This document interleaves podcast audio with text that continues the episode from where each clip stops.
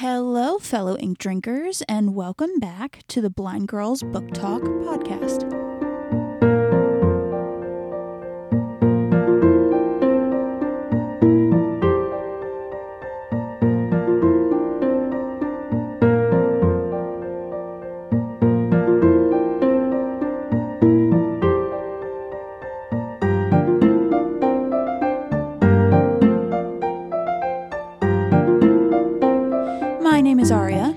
I'm Belle. And we are two sisters who absolutely adore reading and adore books. And so we decided to make this podcast in order to go over different sorts of bookish content, such as book to movie comparisons, book theories, other, of course, random bookish content. It all just kind of depends on the day. We have created this show for that purpose. And today, Today, we are actually going through a book to movie comparison. And today's book and slash movie that we are talking about is Howl's Moving Castle. Now, for those of you who have been following us for a little bit of time, you know that Howl is one of my favorite books ever. It is also one of Belle's, but I think I kind of win out a little bit more than her on the the favorite part. I mean, I like the book more so than I like the movie, and you love the movie, so Well, and I love the book too. I mean, it's one of those things. I guess the the best way to talk about it is to talk about how we got into this movie and this book in the first place. And so, what had happened was when I was a freshman in college, my roommate at the time and I we had a lot of movie nights of just the two of us where we just kind of hung out and watched a whole bunch of different movies. My roommate was a lot more of a movie buff than I was at the time. So she really introduced me to a lot of different movies that I normally, you know, would never have given the time of day to. So that being said, one of the nights we had a Studio Ghibli marathon. And when we did that, she showed me a couple of the the classic ones like Spirited Away, Princess Mon- Mononoke, I think is how you say that one, and Howl's Moving Castle. And I fell in love with Howl's Moving Castle. Like out of all three of those movies, and I, I know we had seen some other ones, I can't remember them currently, but out of those three, Howl was my favorite. And so then from there, I eventually found out that it was based on the book by, I think it's Diane Wynne Jones, is how you say her name.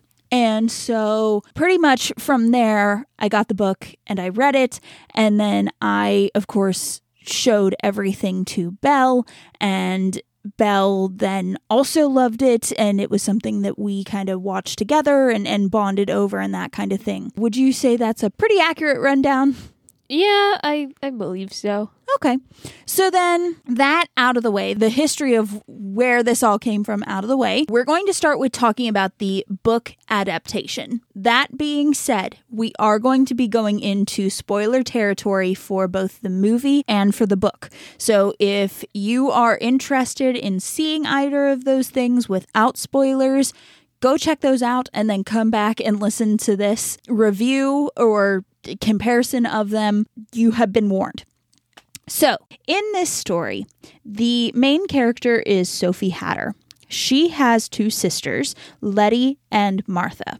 Now, as Letty and Sophie are growing up, their mother passes away. And when their mother does, the father remarries and they have a child whose name is Martha. And so, as the girls are growing up and getting older, the father ends up passing away, meaning that their, well, Sophie and Letty's stepmom, Martha's actual mother, is the one who's in charge of raising them. So, the mother decides that Sophie is going to work in the hat shop because that's, they own a hat shop. And the other two sisters are going to be sent out to apprenticeships. And so the girls kind of do as they're told. Sophie works very hard in the hat shop and she finds that she does a pretty good job of being able to trim the hats for people to wear so that way they're decorated they're they're pretty. So as time goes on she ends up going to visit one of her sisters which her sisters actually switched apprenticeships which that's kind of a whole thing in the book. But regardless she ends up visiting one of her sisters. And from there when she goes back she ends up seeing a lady in the hat shop who ends up putting a spell on her. She's a, a, witch in disguise. And so this witch puts a spell on Sophie that turns her into a little lady. So, of course, Sophie is all in all pretty calm about this whole thing. And what she ends up deciding to do is she ends up deciding to go and seek her fortune.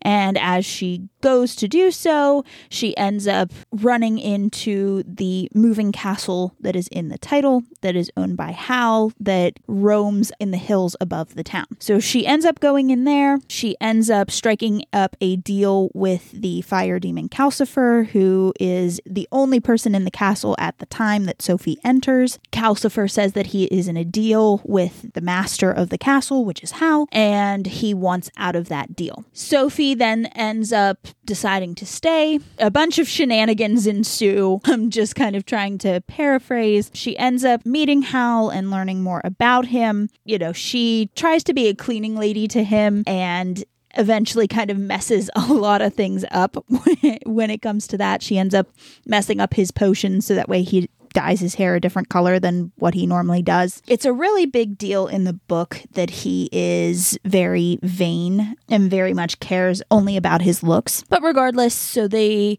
kind of go through again, shenanigans ensue, and eventually what ends up happening is Sophie finds out that she has fallen in love with Howl. Howl had realized that she was under a spell and had tried to break it for her, but he could only kind of help with some of the aches and pains. And you end up finding out that Sophie is a witch in her own way. She is able to talk life into things, and so she ends up breaking the contract between Howl and Calcifer, and Howl and Sophie fall in love and live happily ever after. Now, the movie version, Belle, would you like to talk about that?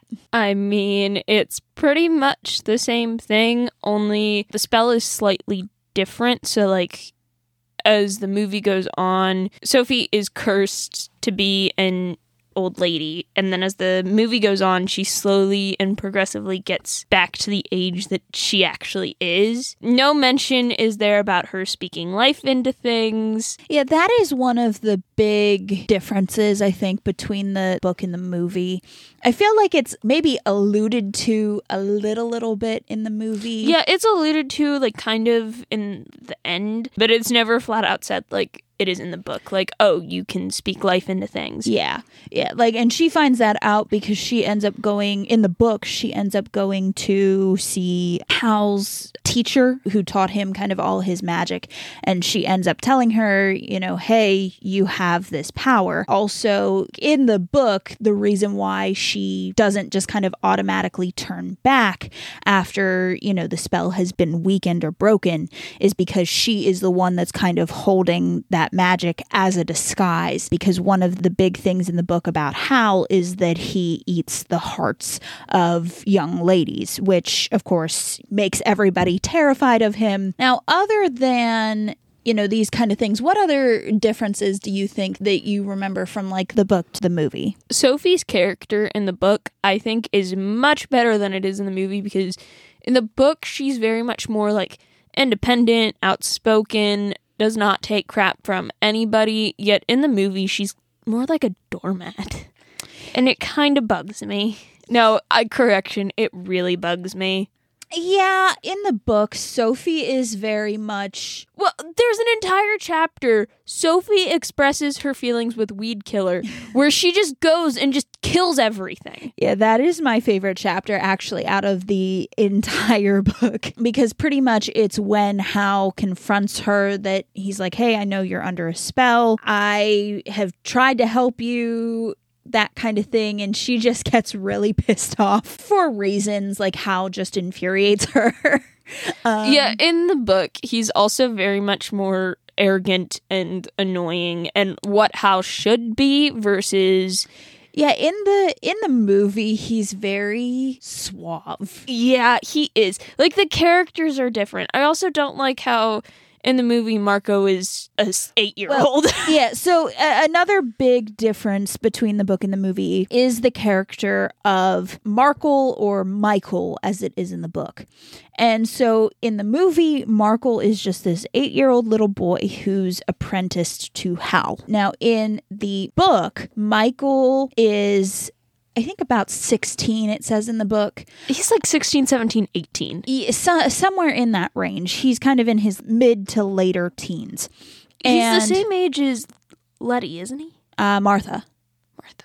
I don't. No, I thought it was Letty. No, Martha, because Letty goes to the witch. Oh, okay. Yeah.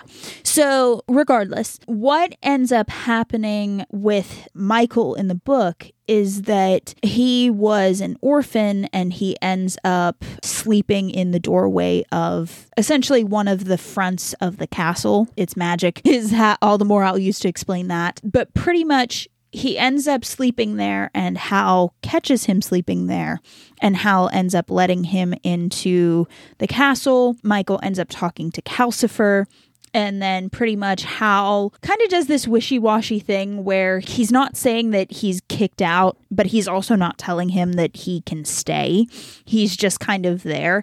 And so michael ends up trying to make himself useful taking care of like some chores running some errands that kind of thing. And eventually Howl just says you know what? I'll just take you on as an apprentice. So michael ends up learning how to use magic from Howl. So, what other differences do you notice between the book and the movie? Well, there's the whole thing with the war that is different. Yes. And also, like, it's the prince and Solomon that go missing. In in the movie, Solomon is still there. Yes. So the thing with the war is very, very complicated. It's a whole lot, a lot, which for sake of time, I don't know how much I'm going to be able to explain it. But in the movie. Essentially, a prince from a neighboring kingdom goes missing. The neighboring kingdom is blaming the kingdom that Sophie and Howl are a part of, and so they are going to go to war. Now, in the book, that isn't a thing. Essentially, what happens in the book is that they are against the Witch of the Waste. The Witch of the Waste is kind of the big bad of this universe. And so what they end up doing is the advisor, I guess, to the king ends up trying to go and fight the witch. It doesn't work. He ends up getting essentially captured and like magically killed, but not really killed. It's again very complicated, but let's just say he's out of the picture for the time being. And so then the king's brother decides, hey, I want to go and try to find this guy. And it doesn't go very well. He also ends up being essentially taken out of the equation.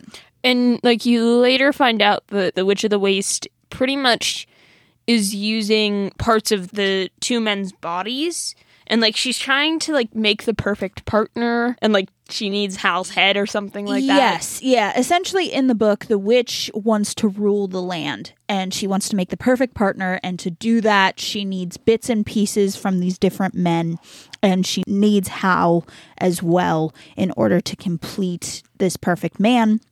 She, of course, gets foiled, and that's how that goes. Now, one other big difference that I remember from the, the book to the movie is where the black door leads. So yeah, that's that's a big difference. So in both of the the book and the movie, the door that comes into the castle has a dial with four different colors. And each of those colors goes to a different location. Again, magic. Now, both doors in the book and the movie have a black dial, which the only person who goes through the black dial or when the black is in the, the dial space is Howl. In the movie, where would you say that leads? Okay, well, in the movie, Howl also turns into a gigantic bird.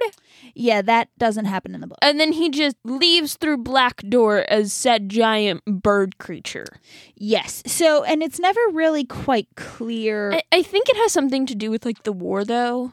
Yeah, Because like he like come, you see him like come through, and he's like flying through like the war and stuff, and then he like he'll go goes through, the, black door, when it's yeah, Yeah. And like in the movie, when Sophie goes through the black door, she ends up going back in time and she ends up seeing how the spell between Howl and Calcifer actually worked.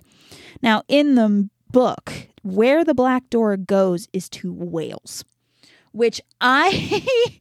I feel like when we get to that part, or when I, every time I get to that part of the book, I feel like there's something more going on that I just don't comprehend because like the nephew in the book Howl has relatives and in the book the nephew like has a computer and plays computer games like it's just it's crazy yeah. It's essentially our world. The the black portal connects him to his real world, which is our world. yes and he can look out and kind of see his family through different parts of his house yeah it's it's a whole thing but that I think was a huge difference. And in this regard, I almost like the movie better with the ambiguity of where the black door goes. Yeah, I agree. I mean, though you kind of get hints of the black door, like nothing's proven. I think in the movie, the black door is more of it takes you where you need to go. Yes. Because, like, Sophie goes back in time, Howl goes to the war zone. It's kind of taking you where you need to go. Yes, I would 100% agree with that because at the end of the day, this world that was created in both the movie and the book, it's good. You know what I mean? It is a fantastic world to look in on and to visit. And this is one of the cases where, even though I like both the book and the movie, I can't full out say the book was better. You know what I I mean? I can. I liked the book so much better than the movie. I get that, but at the same time, they both bring something different to the table. I think I saw a meme a while ago that was pretty much that the movie was how Howl would describe events, and the book was how Sophie would describe events. And I feel like that's very accurate to the characters. Like if you've if you've Yeah, read if you've read the book and seen the movie, yeah, I- I'll give you that because in the book, Howl does think he's like very smooth and all that, and like, and he's not. and he is not He in is any way, shape, or He is not. He tries. It's not like he's a Darcy kind of thing. Yeah, it's not like it's awkward. It's just, it's he's just not. He's just there, man. Like he just exists. And I mean, the only thing that I think why I like the book over the movie is just because of Sophie. Because I hate in the movie how she's more of like a doormat character. I mean, granted, she does grow, but she is still nothing like she is in the book. Right. I totally agree with that. It is a very different characterization between the book and the movie. Well, unfortunately, we are about out of time today. Thank you guys so much for joining in as we went over one of our favorites uh, movie to book comparisons. Of course, if you like the episode, if you like what we're doing, leave a like, leave a comment, leave a review, share the episode, all of that good stuff. You know, if you would like to do that, and if you don't, that's fine too. Just kind of helps us to grow the show. And so then next time, we are going to be Talking about book shopping. excellent. Well, then we will see you guys next time. Bye. Bye.